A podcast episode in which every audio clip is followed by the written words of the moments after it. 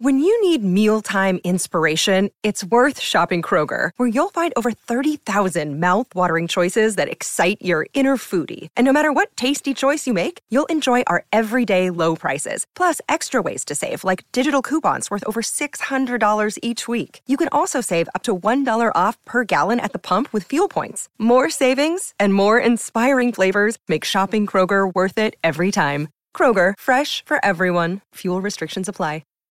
The voice of Husker Nation is on the air. This is Hail Varsity Radio.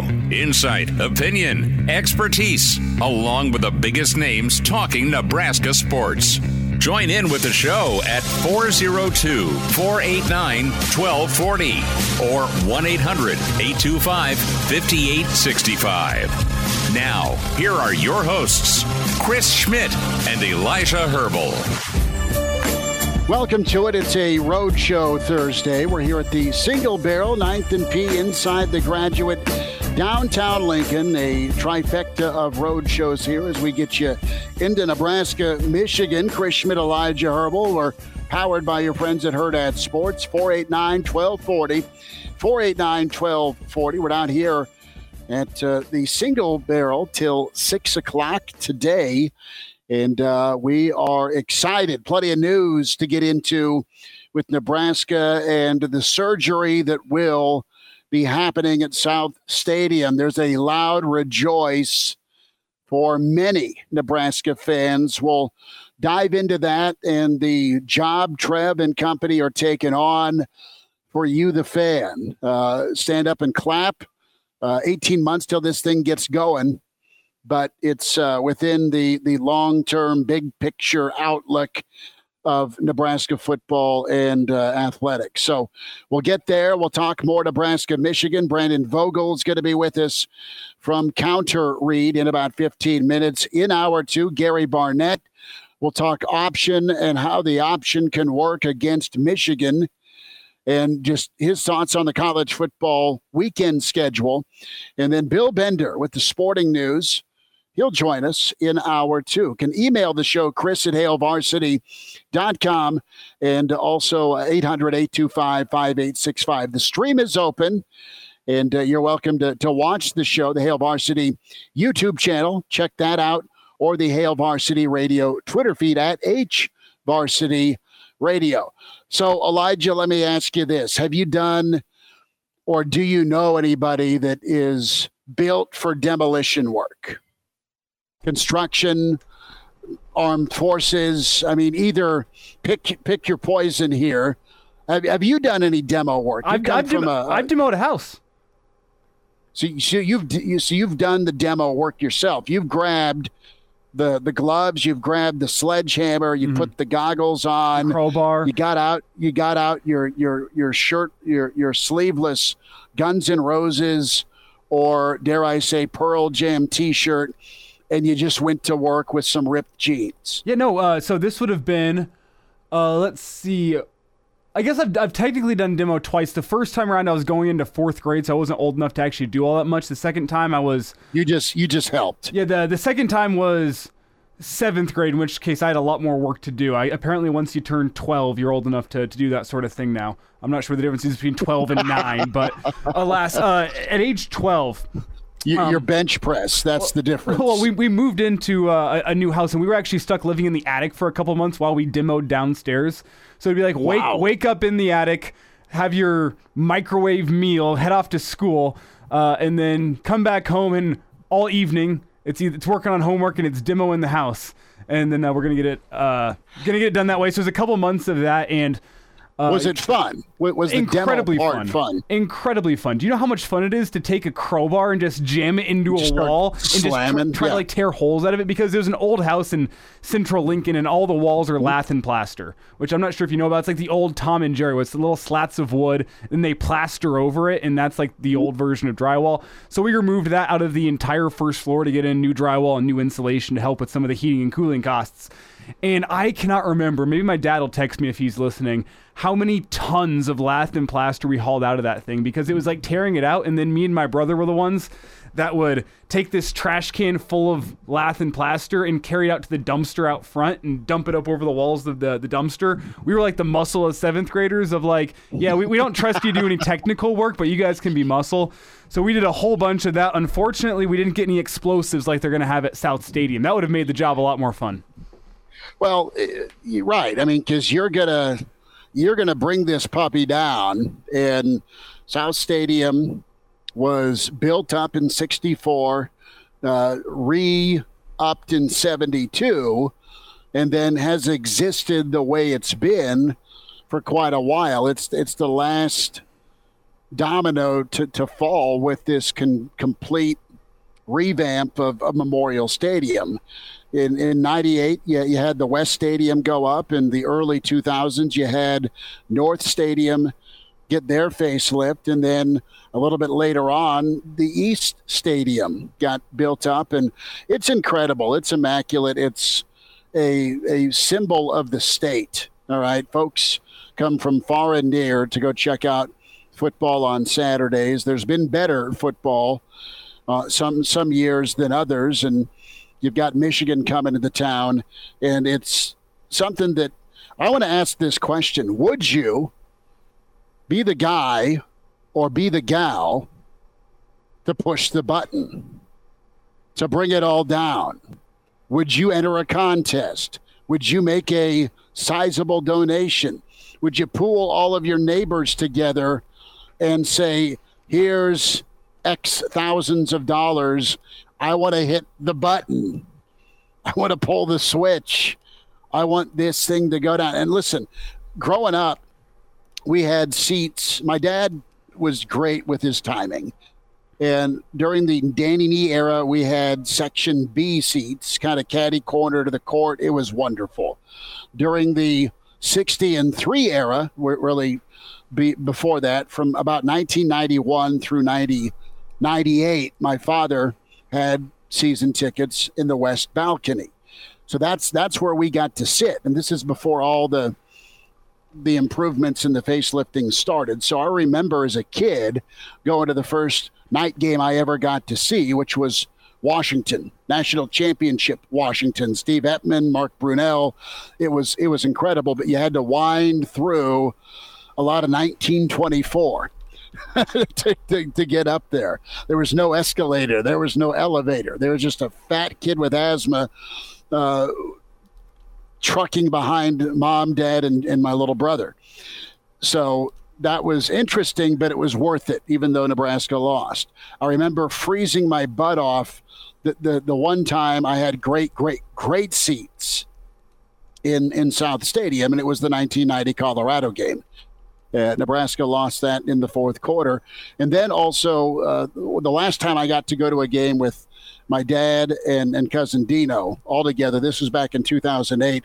We were, if you're staring at South Stadium, as you fan out, there's those slices. They're almost like pizza slices before you get to West and before you get to East. Kind of that angled spot, okay? That's where we all got to sit together and watch Bo lose it on the sideline and Sue get a penalty, okay? Tyrod Taylor in 2008. So I have fond memories of South Stadium, but I was never dealing with a kid or was a problem, air quote, child, to be, tugging on my dad's shirt or mom's shirt saying, I need a Runza, I need a hot dog. I was kind of there to watch the game. And we were lucky, too, because when folks would bring that Coca-Cola up, we were within sight line to get fed and watered enough. But that wasn't what I was about. I wanted to watch football and hang out with family. Well, so that's the big problem with South Stadium. I don't have bad experiences of South Stadium, but I've been there like three times in my life. We can line up phone calls and StreamYard inputs about horror stories from South Stadium, because that's the response, isn't it, Elijah? That's what this reaction is about, detonating South Stadium. It's, hey, thanks for the memories and thank God. I mean, that's it. It's time to go, and it's time to build up, And it's something as simple as construction. Yeah, ooh, woohoo. But, hey, it's another investment in Nebraska. The question is this, Elijah. What's Nebraska football look like in 3 years when this thing's done? What's the supply versus the demand? Yeah, that's a big question. But you kind of laid out a couple of the reasons why. Quick story here. Okay, so the big problem that I saw at South Stadium, I caught my fair share of games in the student section there. And the big problem is not just student section, but anyone in South Stadium. There's no convenient concession stands. If you're 90 rows up, you got to go down 90 rows. 90, row 98. You got to go all the way down to the bottom to get to your concessions or go to the bathroom or what have you. And if you're in the student section, like, good luck getting any of those people carrying around the Pepsi or carrying around the Runzas or carrying the pizza to come to you, because the student section was always a mess. And the greatest example of that is my buddy Robert. So I was watching a game with him, and here comes the Runza man coming by. And Robert was very hungry. Robert did not have any cash. So he's sitting there in the row negotiating with the Runza guy, like, hey, I have $5 on this Raising Cane's gift card. I'll give it to you if you give me the Runza. And the guy's like, I don't believe you. There's no way. Barter? No, and he ended up getting the Runza. He ended up trading a half-used gift card for a Runza, and it worked out. Like, that's the problem that those poor individuals deal with when going to the student section. So there was never any good concessions for the student section. You have to walk all down all those stairs and down all the ramps to make it to a bathroom or to make it to a concession stand. You only have, like, 2 or 3 gates on that south side to make it into the stadium. You're always dealing with long lines.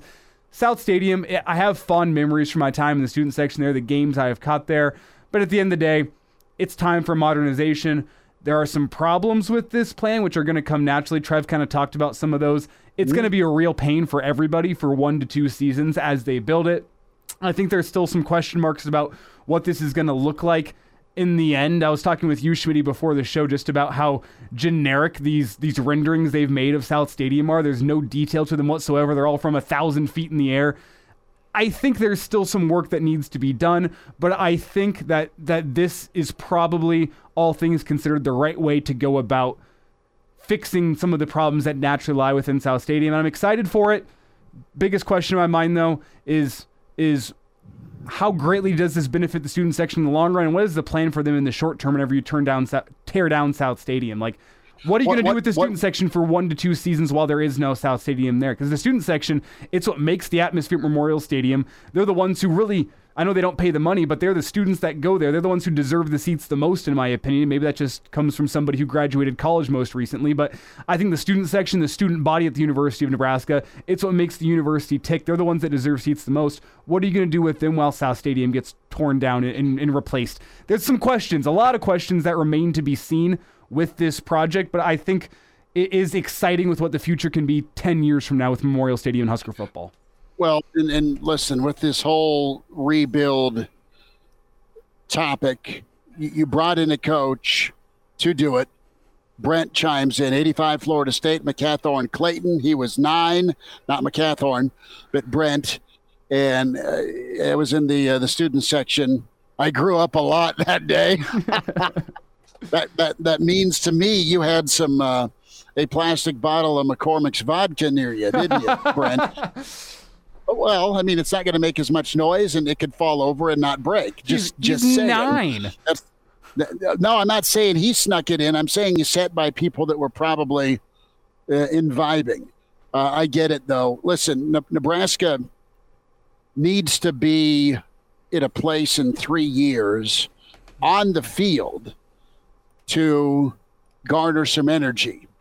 And I think they're working that way to be a good football team again. So whether you're a student or whether you're a fan who's had season tickets for 25 years, whether you're thinking about investing as a young professional to go to Nebraska games, because likely you grew up going or you've been a few times, you've got a choice to make on how to spend your disposable income. Things are expensive. And Trev is all about using this thing being the gray old lady on 10th and Vine, more than just 7 times a year during the fall, 8 if you talk about the spring game. He's talking more about the Garth Brooks moments or the Larry the Cable Guy moments. I mean, and that's all part of this plan. It's not all specific yet, but it is. They're going to do this thing right, I have no doubt. And it comes down to what kind of product are you going to have on the field to help create some of that energy. Because, listen, you nailed it with the fans and, of course, the students. The students bring the energy, bring the intensity, bring the home field advantage. The edge. They bring the edge. They bring that uncomfortable vibe in a great way that you'll want on 3rd down and 9.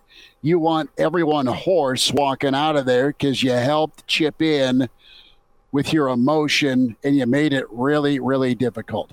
Nebraska football, since joining the Big Ten, is 25-25 at Memorial Stadium in Big Ten games. That has to change. Twice. That's it. The number of times Nebraska's gone undefeated at home in Big Ten play. 2012, 2016. And you can't live like that, and you're going to even be in a more difficult conference with once Hollywood and the great Northwest move into the Big Ten. So the time is now to upgrade. The time is now to put your money where your mouth is and be the guy or gal that bids to blow up South Stadium, and then have the opportunity to, yes, put the students on top of whether Colorado's visiting, whether it's Oklahoma, whether it's USC coming to town. There's been some electric moments, man. There's been some just absolutely jacked crowds that have been let down, and then there's been some jacked crowds that absolutely helped deliver an upset win. I don't know that happens Saturday. We'll get into it a little more with Brandon Vogel, get his take on stadium expansion. And we're down here at the Single Barrel. And, Schmitty, I'll tell you right now, I don't care to bid on blowing up South Stadium, but I will bid for a front row seat. I will pregame the implosion. So it's a live road show as South Stadium comes crashing down. Yes. We'll get the hard hats ready. Brandon Vogel is putting his eye black on right now. With threats to our nation waiting around every corner, adaptability is more important than ever. When conditions change without notice, quick strategic thinking is crucial. And with obstacles consistently impending, determination is essential in overcoming them. It's this willingness, decisiveness, and resilience that sets Marines apart. With our fighting spirit, we don't just fight battles, we win them. Marines are the constant our nation counts on to fight the unknown. And through adaptable problem solving, we do just that. Learn more at Marines.com. Another day is here, and you're ready for it. What to wear? Check. Breakfast, lunch, and dinner? Check. Planning for what's next and how to save for it? That's where Bank of America can help. For your financial to-dos, Bank of America has experts ready to help get you closer to your goals. Get started at one of our local financial centers or 24/7 in our mobile banking app. Find a location near you at bankofamerica.com/talktous. What would you like the power to do? Mobile banking requires downloading the app and is only available for select devices. Message and data rates may apply. Bank of America N.A., member FDIC. And now, back to Hail Varsity Radio.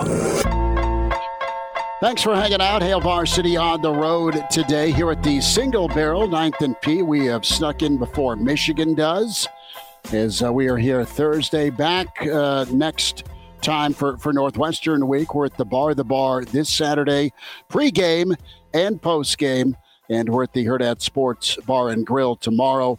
We welcome in Brandon Vogel, Counter Reed, and give him a follow at Brandon L. Vogel. Subscribe. CounterReed.com, as Voges is in his football office. No sledgehammer or hard hat with Voges today, but it's just a matter of time. He can put some gloves on. Voges, could you get in on this blow-up South Stadium? Would you put a bid in for a lottery?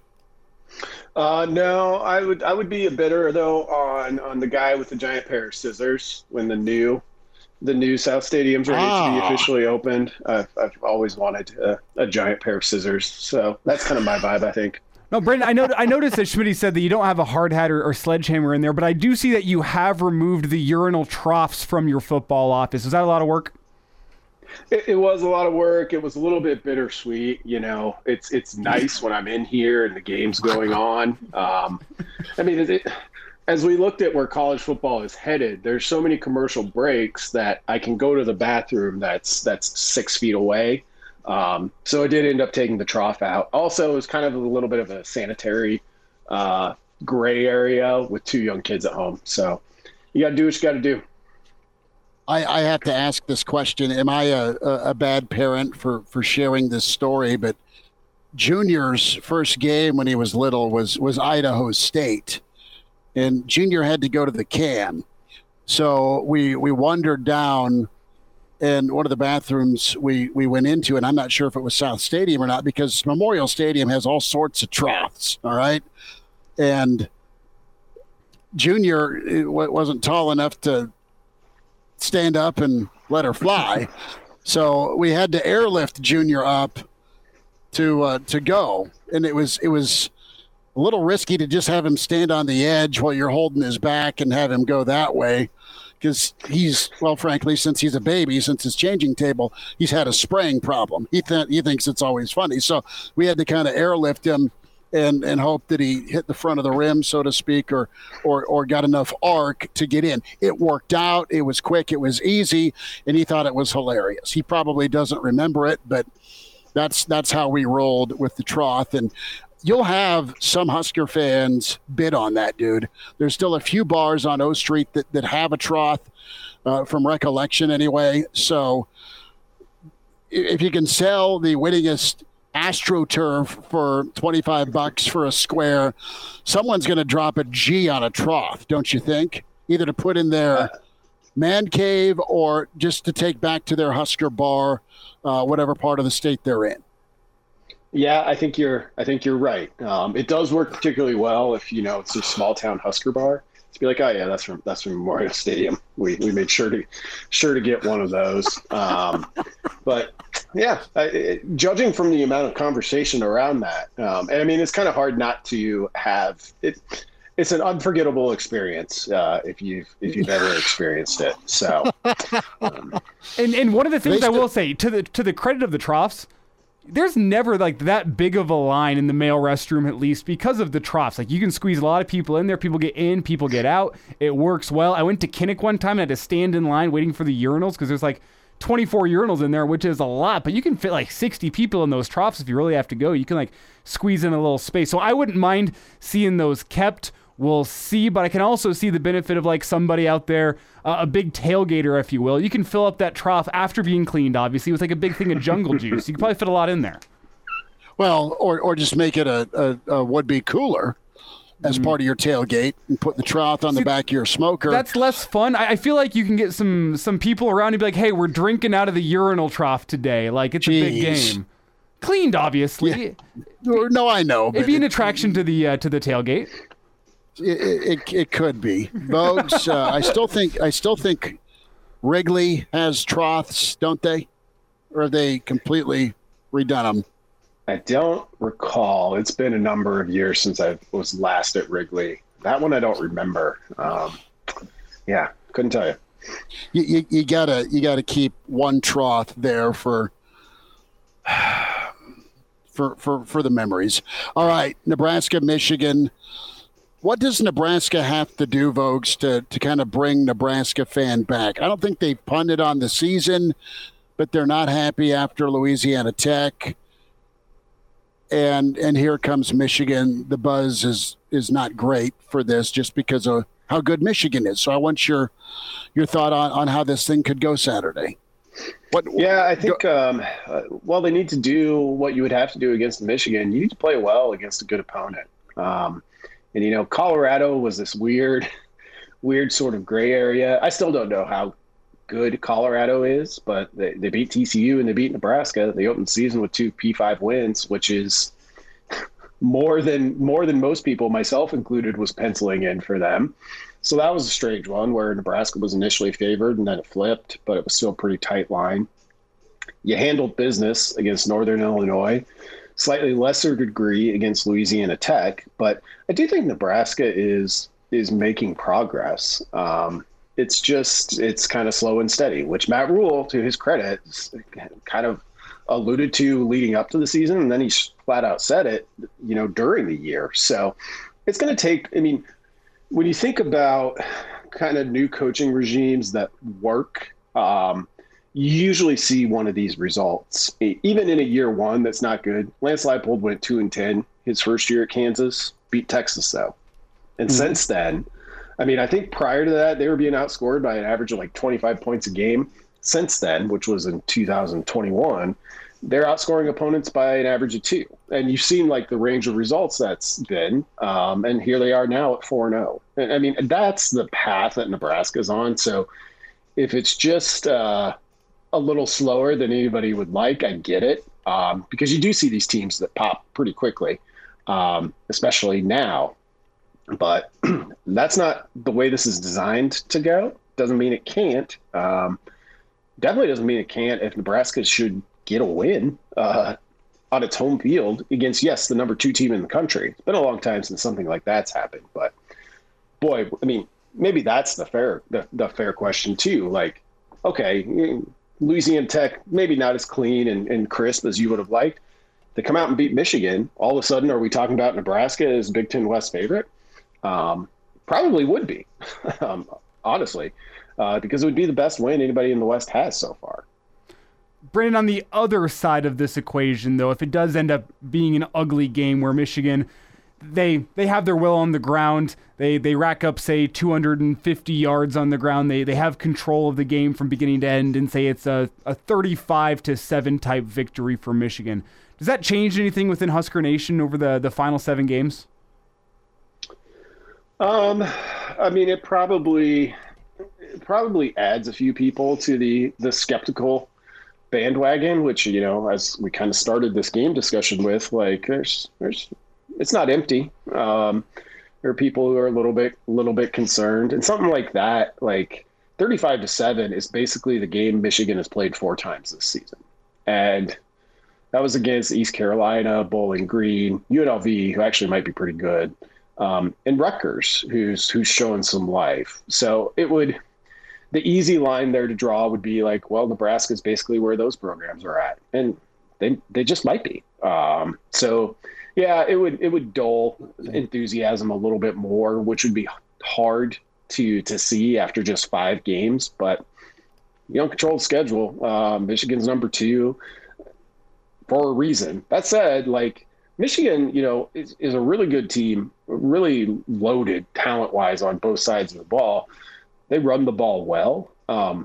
If you would have asked me coming in, I would have said they probably would have been running the ball a little bit better. That said, J.J. McCarthy has been a little bit better than I probably expected him to be, too. So they're an interesting team. Brandon Vogel's with us from Counter Reed, counterreed.com, at Brandon L. Vogel. It's where you find him on Twitter, and someday I'll quit saying Twitter, but that's what we're doing right now. So, Vogues, with the offense, that's the downer right now for Nebraska, and it's not pointing arrows at anybody. It's just the side of the football that's really frustrating and you don't have a ton of faith in. Are you feeling a little bit better with the big picture, what this offense can be at the end of the year, taking Saturday out of it? Yeah, a little bit. I mean, the run game, and it's, you know, no matter which quarterback has been in there, has involved the quarterback to a large degree, which I think is a little bit of a necessity right now. But you kind of can't argue with the, like, first half, Nebraska's like 60th nationally in rushing. Second half, they're 4th. Matt Rule talked all offseason about being the better team in the 4th quarter. There's some evidence for that there. You know, and then the passing game, it's not a well-oiled machine for Nebraska in any regard that way. But hey, if you can run the ball that well, particularly if you know if you get to halftime and it's still a game and you can lean on the run game a little bit more, which has been what we've seen, minus the Colorado game. All it takes is a couple of big plays in the passing game, and that might be enough. That's part of the reason, you know, those coaches that choose to shorten the game do so. And we're seeing it with Michigan. Michigan's running like 56 plays a game. They are glacial so far this year, which is a departure from last year. And it makes Saturday pretty interesting to me, because we've seen what Nebraska's defense can do. If it gets 2 stops, if it stops 2 drives in the first half, how many does that leave? Maybe 3 that Michigan has that, you know, I guess if they score touchdowns on all 3, then it's 21-something if Nebraska could manage a score. But I think Nebraska has a decent chance if the defense plays like we've seen it play against, granted, the best offense it's seen, to keep this close going into half. And if it does that, all of a sudden, I think things change. The stadium's alive. You've got, Clemson fans sitting at home who are flipping in. It's like, well, let's see if the number 2 team in the country's in trouble. That's, I think, the path for Nebraska in this game. It's Brandon Vogel with us here. And Brandon, I guess we're not going to ask you for a score prediction because that's going to come on Saturday. But generally, how are you feeling on a Thursday? Good? Do you feel good about this one? Because I feel like the buzz in Husker Nation, we only have about 30 seconds here. The buzz in Husker Nation this week has been down. Yeah, I feel like Nebraska's got a good shot. They're at home. Michigan's good. Maybe not an A+ based on their first 4 games. Maybe just an A-. And with the way the game will be played, the way both teams want to play, I think if Nebraska can get, like I said, just a couple of those stops early, much less a big change play, then all of a sudden things get interesting. It's Brandon Vogel. Subscribe to him, counterreed.com. Vogues, we'll talk Saturday, bud. Sounds good, guys. Thanks. Hail Varsity Radio is live. Now, back to Schmitty. Schmitty's a great guy, but he don't have a brain. And Elijah. You want me to speak? When I point at you, yeah. On Hail Varsity Radio. Back here with the Single Barrel Roadshow Thursday for Hail Varsity. 9th and P is where we're at, inside the Graduate, and a lot of red going to be making their way to Lincoln, and some blue, too, with Michigan invading. Chris Schmidt, Elijah Herbel. We're powered by Hurrdat Sports. Big thanks to Brandon Vogel, Gary Barnett in about 30 minutes, and then Bill Bender. Time for you to get in here if you want, 489-1240, but your first experience in the student section was what? Because we're talking about the students. Oh, I know this. Yeah, right. We're talking about the student section. We're talking about them possibly being displaced. We're talking about Trev and the renovation project for South Stadium. What would you spend to push the button to take it down? Let's hear from Trev. He was asked that question today. When it comes to, putting your money where your mouth is, Trev, on let's talk, as he put it, with blowing up South Stadium. We have lots of people who are really creative. They have lots of ideas in our department. So as my wife tells me, sometimes we can't use all your ideas, Trev, but we'll... you know what? This is we can have a little fun along the way. And so we'll see, but if you're volunteering to make a donation to be the person who gets to push the button, maybe we can talk. What's that number look like? Is it 50 grand? I mean, we're talking about a $450 million deal here. It's almost half a billion for Nebraska. We'll get into some of your comments here. Cutter asks a valuable question, Elijah, about what if?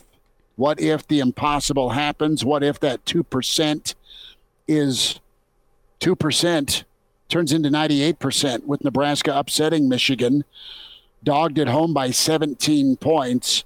Do you think if we win, says Cutter, the crowd will storm the field? I don't think I can remember in my time as a Husker fan when we've ever done that. We've huddled up with the old Average Joe Sports Show podcast, and I think we came up with 1992. Yeah, so there's some conflicting information online, but putting our heads together, that's Bill Dolman, Mitch Sherman, you and me, as well, Schmitty. We put our heads together. Some people said 95 OU. Mitch was in the stadium that day. He said he didn't remember that. Yeah. And I couldn't find any video evidence online. Other people said Colorado 94, which I also could not find any video evidence of online. So you have to go back to 92. And from what we discussed, there was back-to-back weeks. Colorado, who is number 8 in the country, followed by Kansas, number 13 in the country. And apparently, back-to-back weeks of storming the field. And that may have been the last time the field was stormed at Memorial Stadium, though the other fans have stormed the field against Nebraska. Oklahoma did it once. Missouri did it once. So Nebraska's been a part of field stormings, but at Memorial Stadium, you might have to go back 31 years. You do. I think it was 92. It was those back-to-back games before the dreaded loss at Iowa State. Montana Husker fan chimes in with their experience, and they were a sophomore in high school. And El Roberson, Darren Sproles, that was Frank's final game in Lincoln in 03. That was an awesome Kansas State team that finished fourth, or at least were fourth in the country at one point that year. And they ended up going to the Fiesta Bowl that year, winning the Big 12. They absolutely body slammed Oklahoma in the Big 12 championship game. Chris chimes in, 78 Oklahoma for him. OU is in town. The Herbies beat the Sooners 17-14. I have heard stories about this game from so many loved ones, Chris. Jarvis Redwine, Andre Franklin, Junior Miller. It was cold. It was glorious.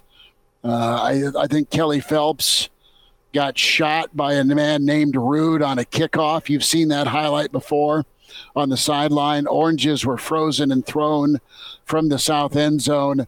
The week after you lost to Missouri, sorry, I was a little less than a year old then. Brennan says 95 was Colorado, and I think 94 was Lincoln, 96 was Lincoln, 95 was Colorado, but it was, 96 was that cold, and there was that black ice ball game. Elijah, that was my freshman year of college, and we were in the student section for that. Well, it was me and my friend Captain Morgan. It's funny hearing all these stories of everyone having a great time their first Husker game. My first ever Husker game was a loss back in, I think, 06. My first game as a student was a win. It was 2017. Arkansas State was in town, and if you remember, student section started clearing out. Arkansas State was giving Nebraska a run for their money. Nebraska pulls away. Most people start clearing out, and then Arkansas State recovers an onside kick and just about scares Nebraska. And you go, well, at least they got the win. And then you follow it up 2 weeks later with my second game in the student section, a loss to Northern Illinois because Tanner Lee threw a 98-yard pick six or something like that on the first drive of the game. So it's great to see all these stories of people enjoying their time in South End Zone as compared to me, where it's the scare of all time from Arkansas State and then a disappointing loss to Northern Illinois, and the year culminated in Mike Riley being fired and then a couple of 3-9 seasons following that. So I had a great time every single time I was in South Stadium, obviously. Well, listen, it is going to be imperative that Nebraska continues to build and get good on the field to give you something to cheer about in the stands, whether it's a chair back, whether it's more personal space.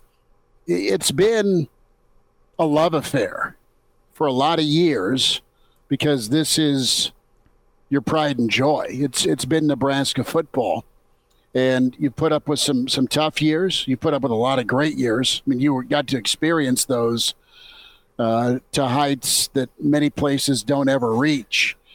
And right now you're trying to climb back up, and it's very apropos with what's symbolic here as you're trying to take down and build back up. That's what you're doing on the field, and it's been an ongoing process. You have a new designer trying to get with the architect and put this thing in the proper place. You've hired and fired a lot of different architects and planners over the years, and you're finally trying to get it right. So it's not a donut, right? You're no right angles in the house, said Axel Foley at one point in Beverly Hills Cop. Do we have time for Trev and when it comes to goals with project? We do not this segment, no. We'll get more from Trev. We'll hear from Gary Barnett in 15 minutes. Want to hear from you. We'll get to some emails as well, but do you remember that first experience as a student in the student section, or did you get drug along with Big Brother, your cousin, some family member, or did you just find seats in the student section? I like Brent's comment. I learned a lot of new words that day when he was 9 years old in the student section, but a great announcement today. It's got to be approved here next week by Nebraska's Board of Regents, and then you can get going forward, but there's been a lot of elbow grease put in on this, and it needs to happen for Nebraska And will the product on the field match the amenities off the field? The supply and demand part of it. Winding down hour one here at the Single Barrel, 9th and P. Hail Varsity continues. And now, back to Hail Varsity Radio. One final time, Hail Varsity Radio here at the Single Barrel, 9th and P is where we're at. Inside the Graduate, Chris Schmidt, Elijah Herbel. We're powered by Hurrdat Sports. Reminder about your friends from Dyer Law. If you're dealing with workers' compensation, if you're confused about the options for your workers' compensation claim, put the trust in the team at Dyer Law to help ensure that your rights are protected and you get the settlement you deserve. Call Dyer Law today at 402-393-7529 or visit dyer.law to chat with a trusted professional about your workers' compensation claim. That's dyer.law, dyer.law, 402-393-7529. And talk with them about workers' compensation. 489-1240, 489-1240 numbers to get in. More comments to get into. Spartan Stadium still has a trough. Our friends in Michigan have let us know that. The wrong Michigan team, not the Spartans, but you have... Michigan, the Wolverines, rolling into Lincoln. Greg is like, I'd give my last $10 to push the button and make South Stadium go bang. I don't have horrible memories about being uncomfortable, but the more and more Nebraska fans I've talked to this week, because we knew the announcement was coming today, is that, yeah, the personal bubble was no good. You need a little bit more comfort to go as far as your money continues to go and be spent, and then that's what Nebraska's working on. And we had a call in from Roseanne during the break. She didn't want to go on the air, but that was her big complaint with South Stadium. She used to sit there with her family back in the 80s, and she said they were always packed in there like sardines. But she remembered, and I wonder if anyone else in the stream remembered this as well. Apparently, there was a student section tradition back in the 80s where they would take a female student and they would like pass her all the way to the top, like crowd surfing all the way to the top of the student section, then all the way back down. And she said she always had to avert her eyes during that because of just how dangerous it seemed. But there used to be one girl who just every single week would get passed off to the top of the student section and brought all the way back down in everyone's hands. Yes, and I did not realize that. Officer PJ, they called him Super Mario. He would hop the stairs like he was a Mario brother. On those giant blocks like they were stairs, okay? And the student section would count and chant with him. And Officer Snyder was the Lincoln Resource Officer at Southeast when I was going there, and just the best dude ever, and was fun, and he'd hop down. I mean, it was great because he'd race and go up, and then he'd race and go down, and his position was one of the corners, the southeast corner of Memorial Stadium, right where the flagpoles were at, up top there. So it was students loved him, man. It was good. And Jason chimes in here on the stream that he remembers the officer and he remembers that girl getting passed all the way to the top. Yeah. Was it the same gal, or did you have to win the lottery for that? Roseanne said it's the same one every single week. Really? We got to find out who she was. Get her on for an interview. Well, let's just see if it can be reenacted for this Saturday. And Brian chimes in, we crowd surfed several sorority girls to the back of the Lower East Side in occasion, and they even came back. Brian saying, yep, it happened. It's true. We have corroboration between Jason and Brian. I love it. Coach Barnett will chime in. Nebraska, Michigan, what are the odds? The voice of Husker Nation is on the air. This is Hail Varsity Radio. Insight, opinion, expertise, along with the biggest names talking Nebraska sports. Join in with the show at 402-489-1240 or 1-800-825-5865. Now, here are your hosts, Chris Schmidt and Elijah Herbel. Back into it. It's Hour 2. It's Hail Varsity Radio. We're live at the Single Barrel, getting ready for Nebraska, Michigan. He's getting ready for the golf course and then more college football. It's Gary Barnett. Coach, how we doing? Doing well, Chris. Just watching this football season unfold.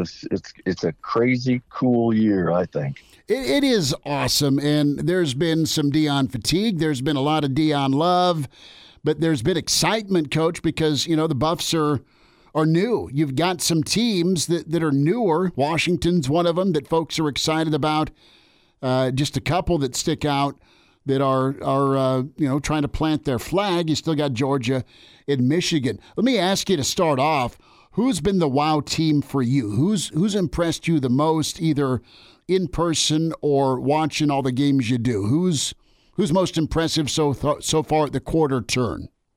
Well, Chris, I knew last year that Washington was really good. And I think they're putting that on display. I think, Oregon up front and close to what those guys could do last week, I think they're really good. You know what? Missouri is a big surprise. I do a show in Kansas City, and those three teams, Kansas, Kansas State, and Missouri, they've lost one game, and that's because they played one another in one of those games. So there's two teams 4-0, one team 3-1. I think Florida State's been impressive. So I watched the Notre Dame game. Notre Dame, so in my mind, deserved to win that game, but not the way they finished it. And they had coaching errors hurt that. But, you know, it's been fun to watch just these teams come on the scene, you know. And, of course, I'm happy for Colorado, but, you know, we're not in that category of those teams that can – finish this out as strongly as we started. But there's a lot that seem to be able to do that. Well, you've got just pretty elite quarterback play. I was a gutsy win by Ohio State. And I thought Notre Dame was impressive. We got done with our weather delay and then got done with our post game and then got to watch the final fourth quarter, Coach Barnett, and what a finish. I mean, what an absolute finish. I can imagine the atmosphere. We've got news today about Nebraska doing a South Stadium renovation and just upgrades to Memorial Stadium. What's just the craziest, most awesome atmosphere you've ever been involved with? Oh, gosh. I'll tell you, playing at Ohio State. Penn State's cool too. Playing at Penn State, Wisconsin is crazy. It's always crazy every year. Florida State with the Tomahawk coming out, that was crazy. Lincoln was always fun. The game in 1990 when we had to come from behind and in the rain and the sleet was a great atmosphere. They're all over the place. But the Big Ten, playing at Ohio State and playing at Wisconsin were really difficult. As a college student, I got to get to South Bend about 23 years ago when Touchdown Jesus and Notre Dame was painted red. Nebraska won in overtime. That's kind of my back pocket. My feet have not thawed out yet from the 1990 game you referenced.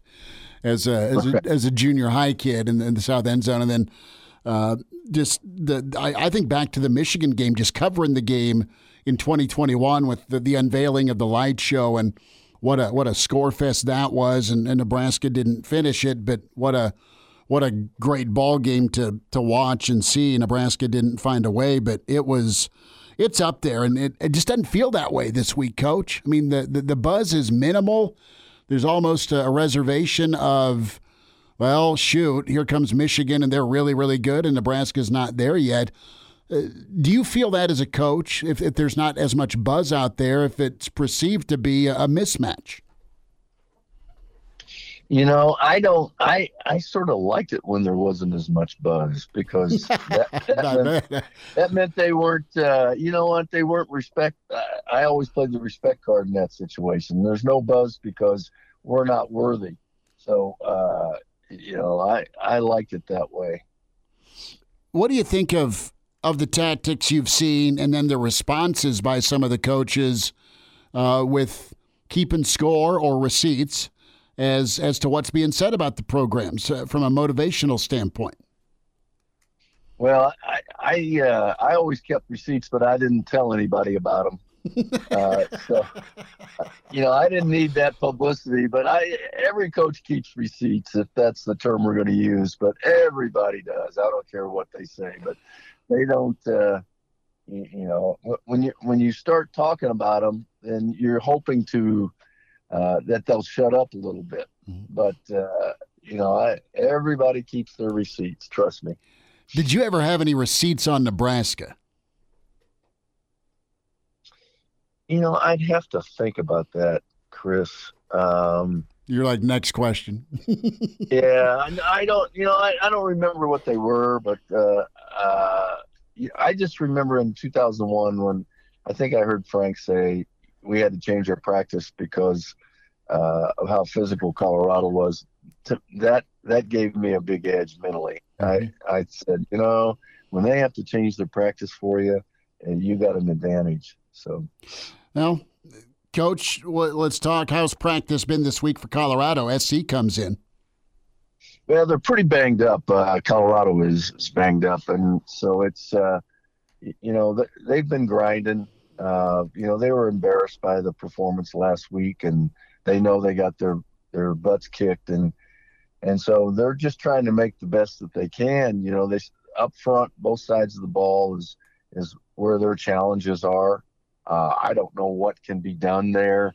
You can scheme it a little bit, both sides. You can bring a little more pressure to help out. But their answers, I won't know until Saturday. And, it's always a fine line as to how much you change because you do have an area that you got to cover up or do some things to shore up. So it's just that, in their case, they got, I think, two or three defensive backs down. That makes it tough. They struggle with the inside run. They struggle with being able to run the ball inside as well. So, do you give up on it and just say, oh, let's do something else? Or do you say, no, I'm going to pound this thing? I think you scheme it a little bit. You do some things that guys are capable of, not try to do things that they're not capable of, and then go from there. And then, try to do some things that maybe they haven't seen before. But they have to execute better than they did. Shadur held the ball for a long time. They could not scramble out of the pocket because Oregon did such a good job on the edge. So it was, and that was because their tackles were getting walked off the ball. So it's not an easy solution when you're playing shorthanded in a couple spots. Coach, you hit on something. Gary Barnett with us, Hail Varsity Radio, live at the Single Barrel.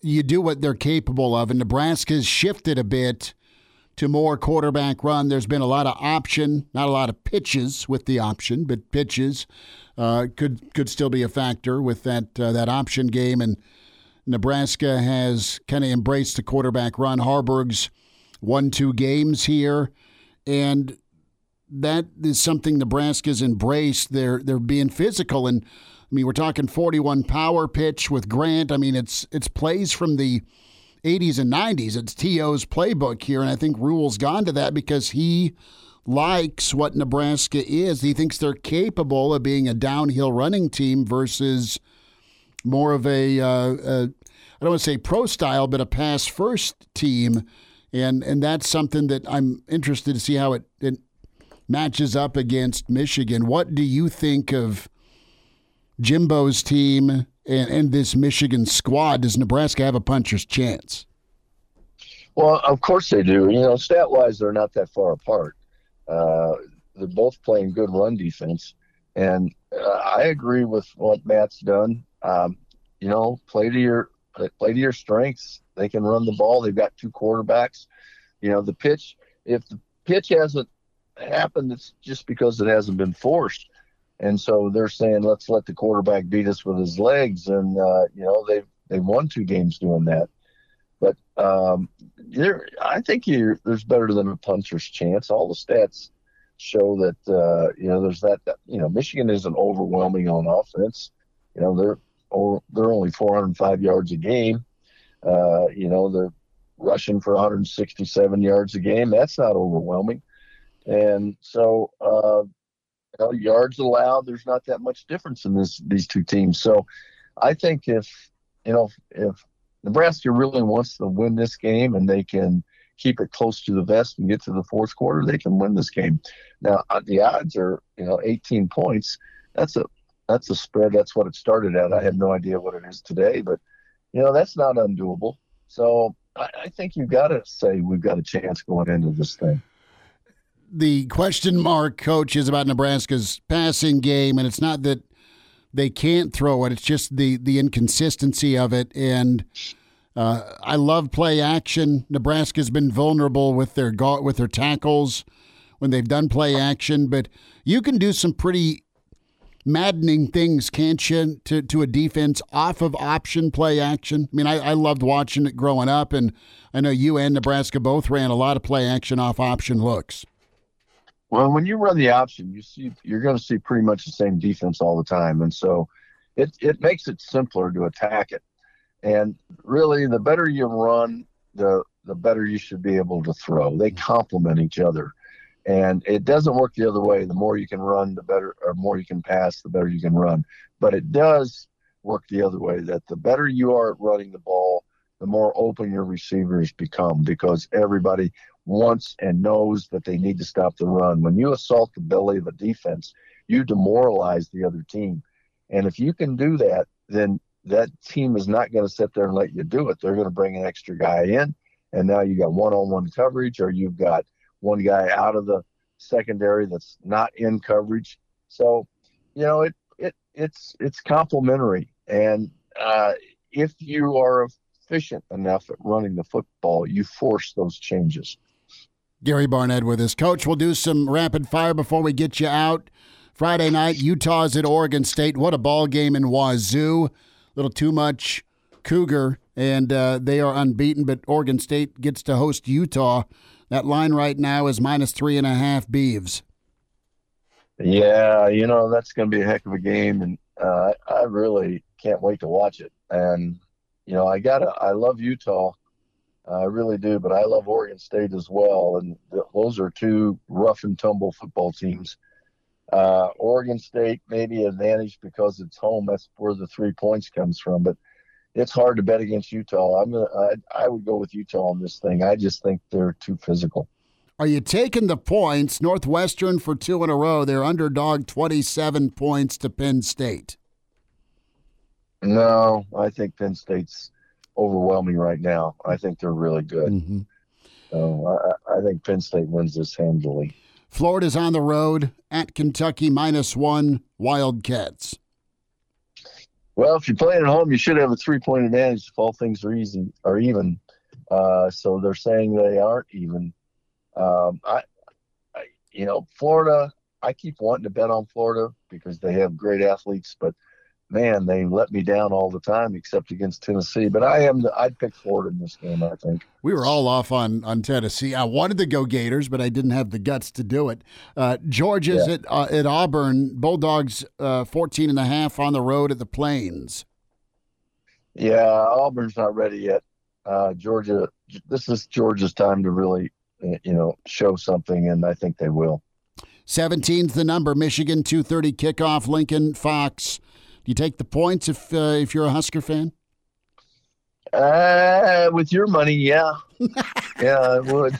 How about Mama? How about Mama's money? How about my money? How about Mama's? I don't think so. Mama's money. Mama's money.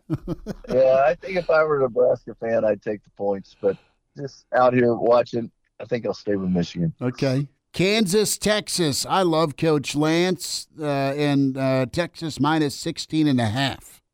I think that's too many points. This team's good. Kansas is good, and they're not afraid of Texas. So I think that's probably about right. Mm-hmm. Texas is really good. I think if there's one team that's playing really well, it's Texas. But their numbers aren't crazy, mm-hmm. and Kansas's are pretty crazy. So I think this is the point. If you take the points in Kansas, I think you got a real chance here. Ole Miss trying to bounce back. What a job by Saban. LSU survived. It's -2.5 LSU on the road. Yeah, I like LSU. Mm-hmm. I do. Last one is Notre Dame in trouble. They're at Duke. Duke looks really good. Notre Dame's favored by 6. I think that's about the right spread. I think that they probably win this game by about 6. So it's your choice, but Notre Dame will bounce back, I think. But that was a tough loss, you know, and some of that was coaching. So, but Eckler's doing a good job, and that quarterback's really a good player, and they really are going to relish this limelight game. So, I think it's about right, 6 points. Coach, have a good weekend. Enjoy Colorado USC. Thanks for the time. You bet, Chris. Great being with you. And now, back to Hail Varsity Radio. Big thanks to Gary Barnett. Hail Varsity Radio continues here at the Single Barrel, 9th and P. You're invited out, and what options you have here. We talked option football with Gary Barnett. Steak, pork chops, 200 whiskeys to choose from, some cold beer, and all sorts of just glorious appetizers. Love being in downtown Lincoln. We're up in La Vista tomorrow at the Hurrdat Sports Bar and Grill, 4 to 6. Special guests joining us tomorrow at the bar. The bar for pregame, noon to 2, Saturday. Postgame, Real Red Reaction follows Nebraska, Michigan. We've been talking a lot about Nebraska football, the $450 million renovation project, and some of your creative thoughts. Not only would you spend money to blow it up, we heard Trev talk about it in hour one. Who would you pick to push the button or pull the trigger or flip the switch to bring it all down? We'll take suggestions, 489-1240, or can find us in the stream, Hail Varsity YouTube channel. And we had a suggestion in from Dave and Elkhorn, Schmitty. This was pretty good. So Dave and Elkhorn said what? He called right before we got to Coach Barnett. Dave and Elkhorn says what about who should push the button? He says it'd only be fitting if you're blowing up part of Memorial Stadium to bring back Perlman and Eichhorst to do it. Aye. Would they do paper, rock, scissors to see who got to do it, or would they both put their hands on top of one another's and just do the plunge together? They have to work in tandem, right? I think that only makes the most sense. Yeah, there's too much. You're going to get all sorts of Nebraska fans just irate. Or on the other hand, you could have Eichhorst with his hand on the plunger, and you could have Perlman just tell him to do it. That's funny. Yeah, I don't know that there'd be you could sell, like, tickets to this thing. Oh, yeah. When it happens, you could sell hard hats.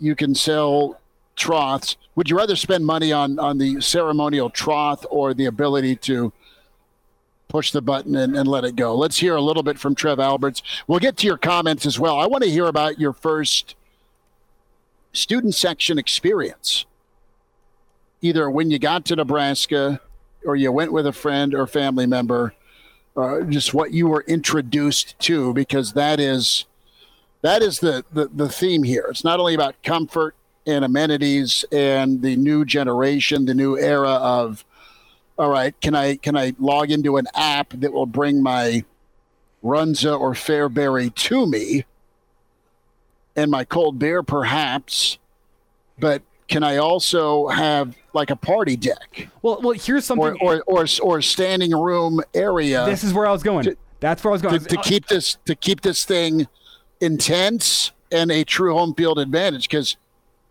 in 4 years, Elijah, the thought is with Matt Rule, Nebraska is going to be competitive and good at home.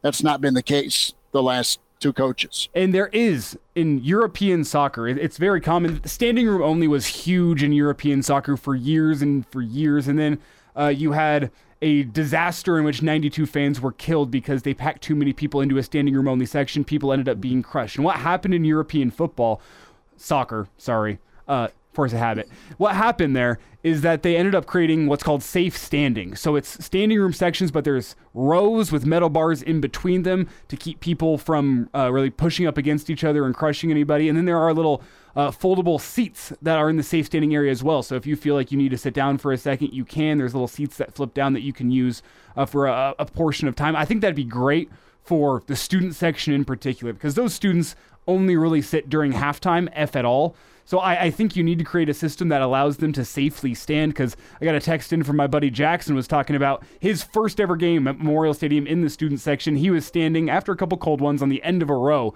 and somebody behind him lost his balance, stepped down, and kind of gave him a shoulder to the back, and he ended up somersaulting down the student section, down some stairs, knocking some people over. He was fine. He watched the rest of the game, but I think something like that, a safe standing area for students would be really big. It'd help improve the atmosphere. And hey, if the students are going to stand all game, let's make it as safe as possible for them.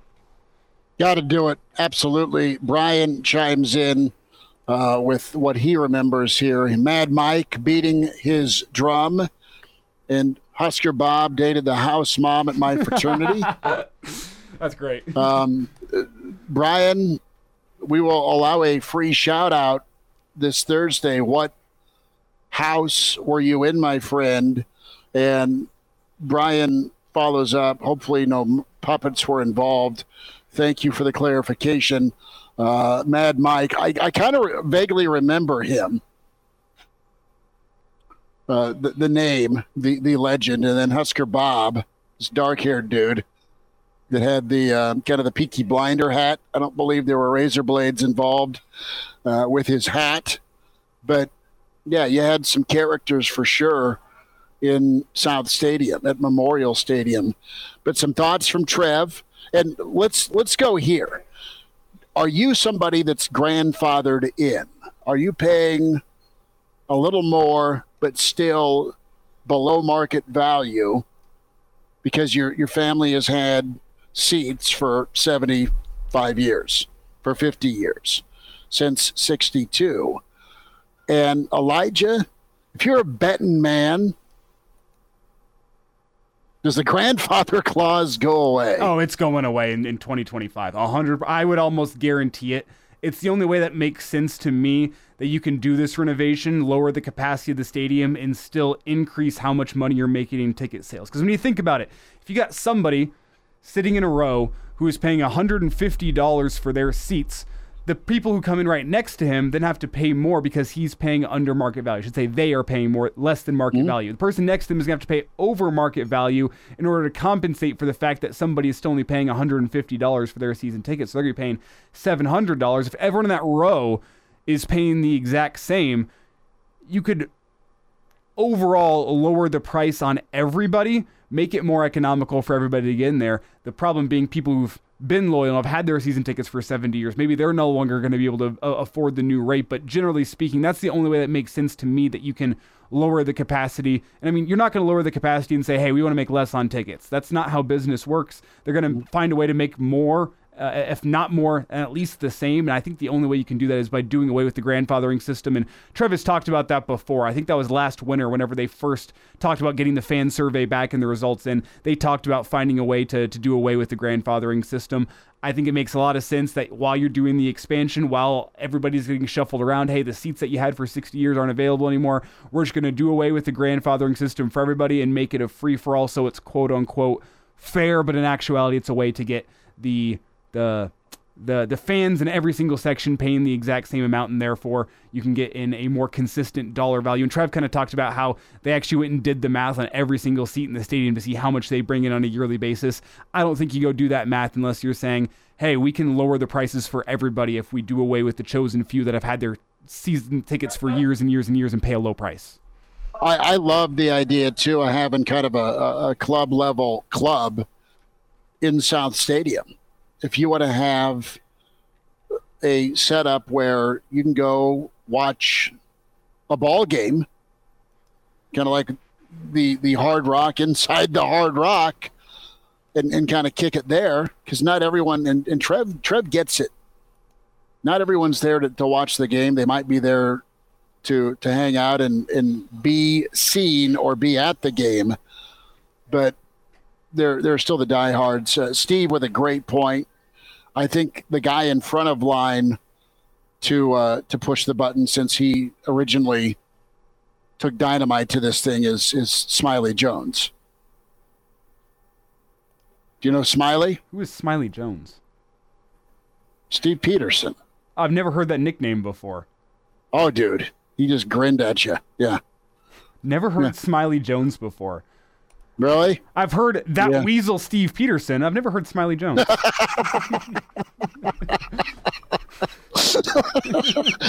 You edited that, didn't you? A little bit. I mean, I've heard that too, but it was that bleep weasel Steve Peterson. Yeah, that was good. tomato, right?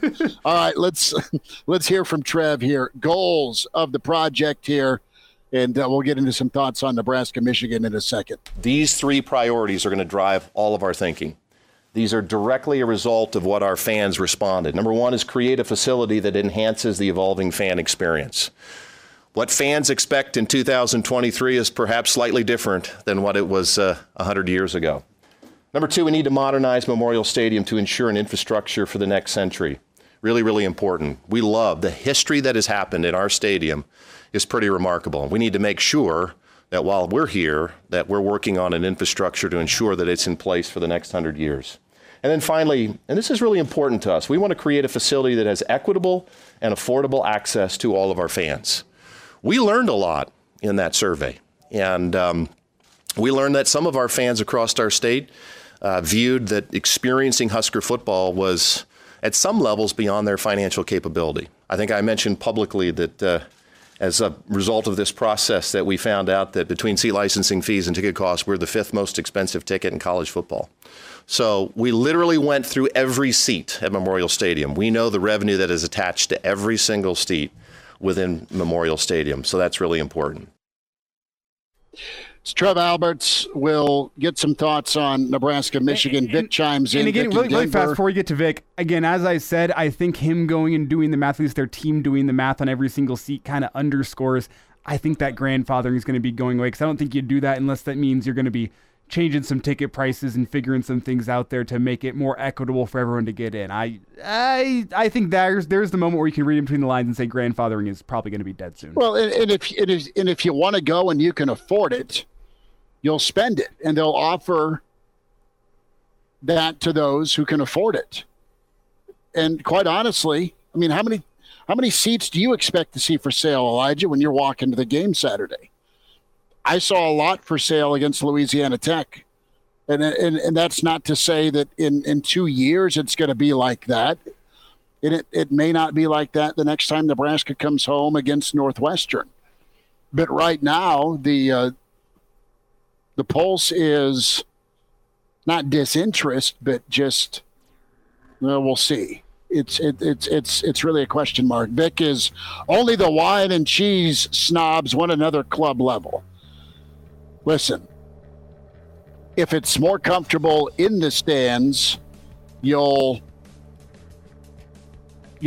happily be in the South Stadium. But club seats are pretty awesome. Now, let's just call it like it is.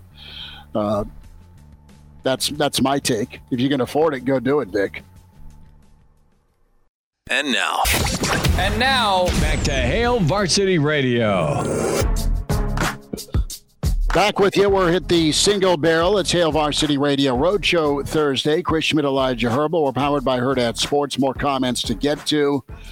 And Vic follows up by saying, I want more loud, obnoxious people making Michigan uncomfortable on third down versus, as he calls them, the cheese and wine crowd in the suites. You can have both.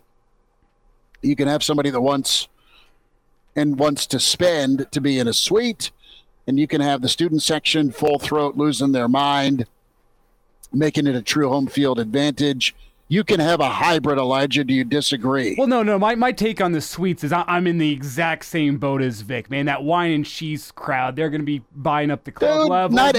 Wait, I'm not done yet. I'm not done yet, okay? I haven't finished my point. It's true. As I sit there in my peasant seat in the stadium, I go, those wine and cheese snobs. But as soon as somebody texts me and says, hey, I got an empty seat in the suite. You want to come watch the game in the suite? You better believe I'm watching that game in the suite. You are. You are hauling up to the suite. You're going to have a Morgan and Coke, and you're gonna be like, man, the air smells better up here. That's where you're at. Don't kid yourself. And listen, the peasant seats, dude. It's awesome. It's awesome to be able to take your kid to a game. That's where the environment's the best. Yeah, where it's South Stadium, where it's east, west, north, wherever you're at. The crowd amongst the masses is incredible in September, right? Asking Junior when Papa Al took him to the Michigan State game in 2018, Junior wearing his Spartan green. Junior's like, "That was cold and my team lost." Like, suck it up, dude. You win. So listen, there's no wrong answer, but. The suite is, if you've had a chance to do it, it's cool. And listen, I have not sat in the crowd for forever, so maybe I should shut my face. But I'm used to it there. And if there's an opportunity for Mama to earn some extra ones, I mean, maybe someday we'll get season tickets. I don't know. You have Brennan.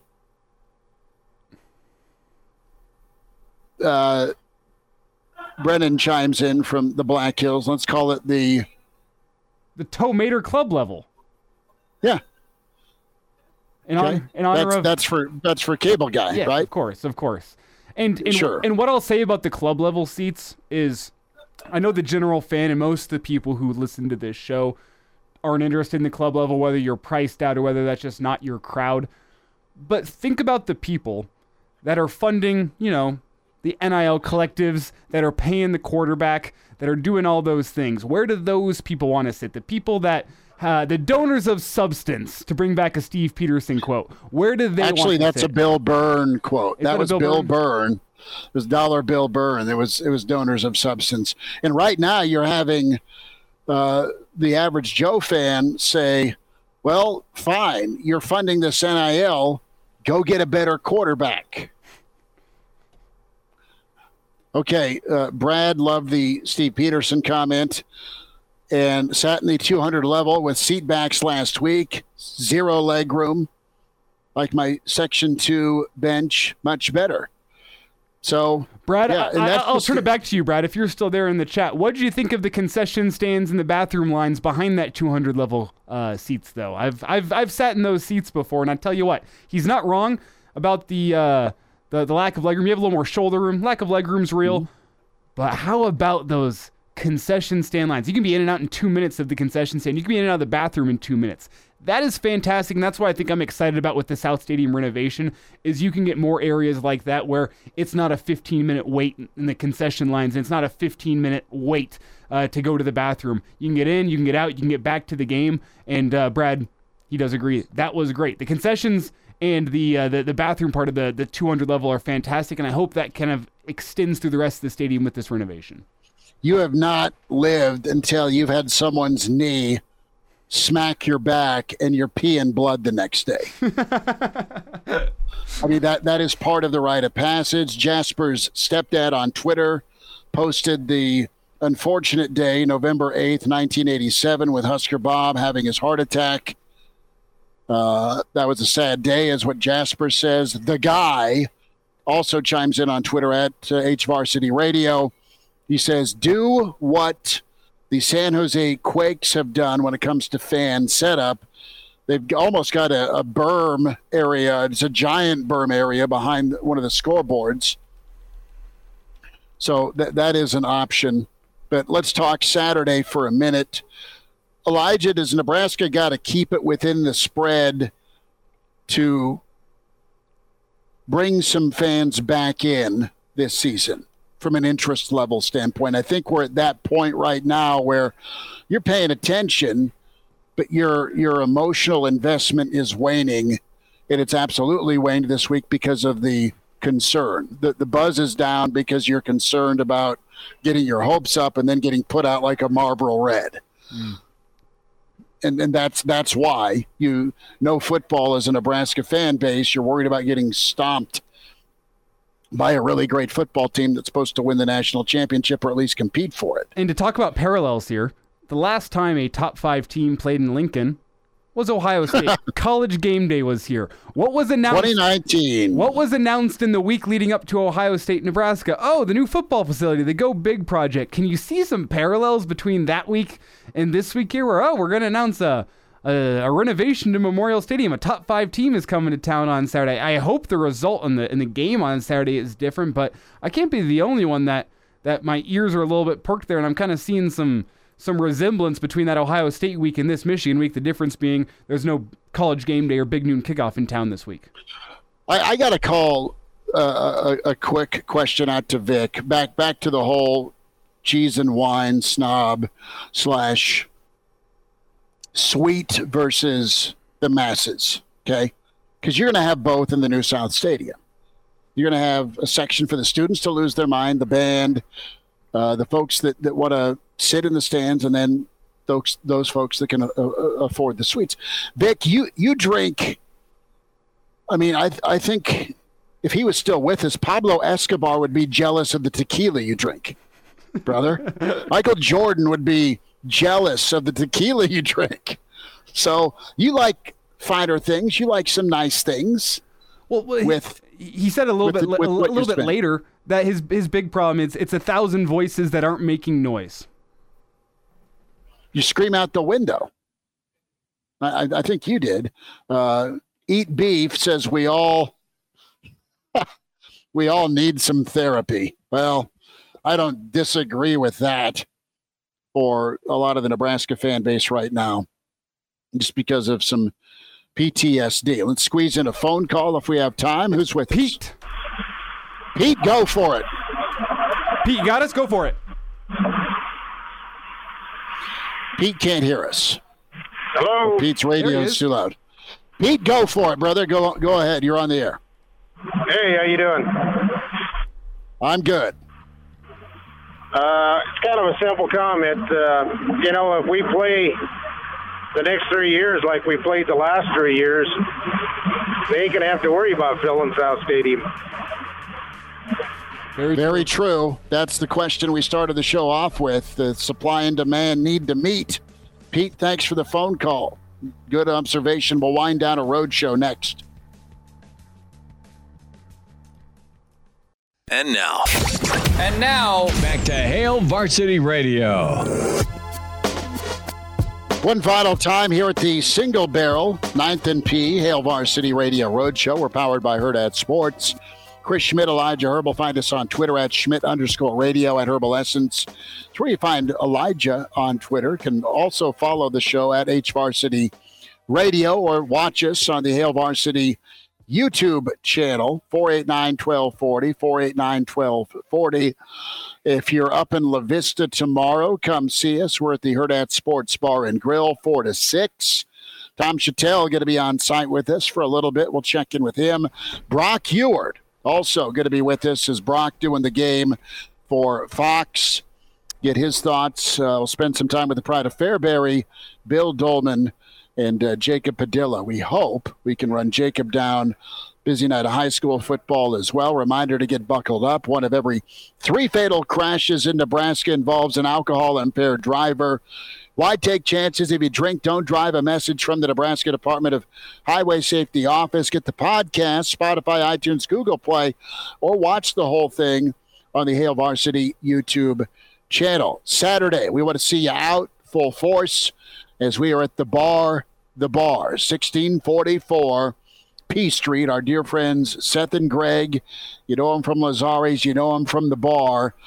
We are out there noon to 2 ahead of Nebraska, Michigan, and then immediately following Real Red Reaction, a live show at the bar.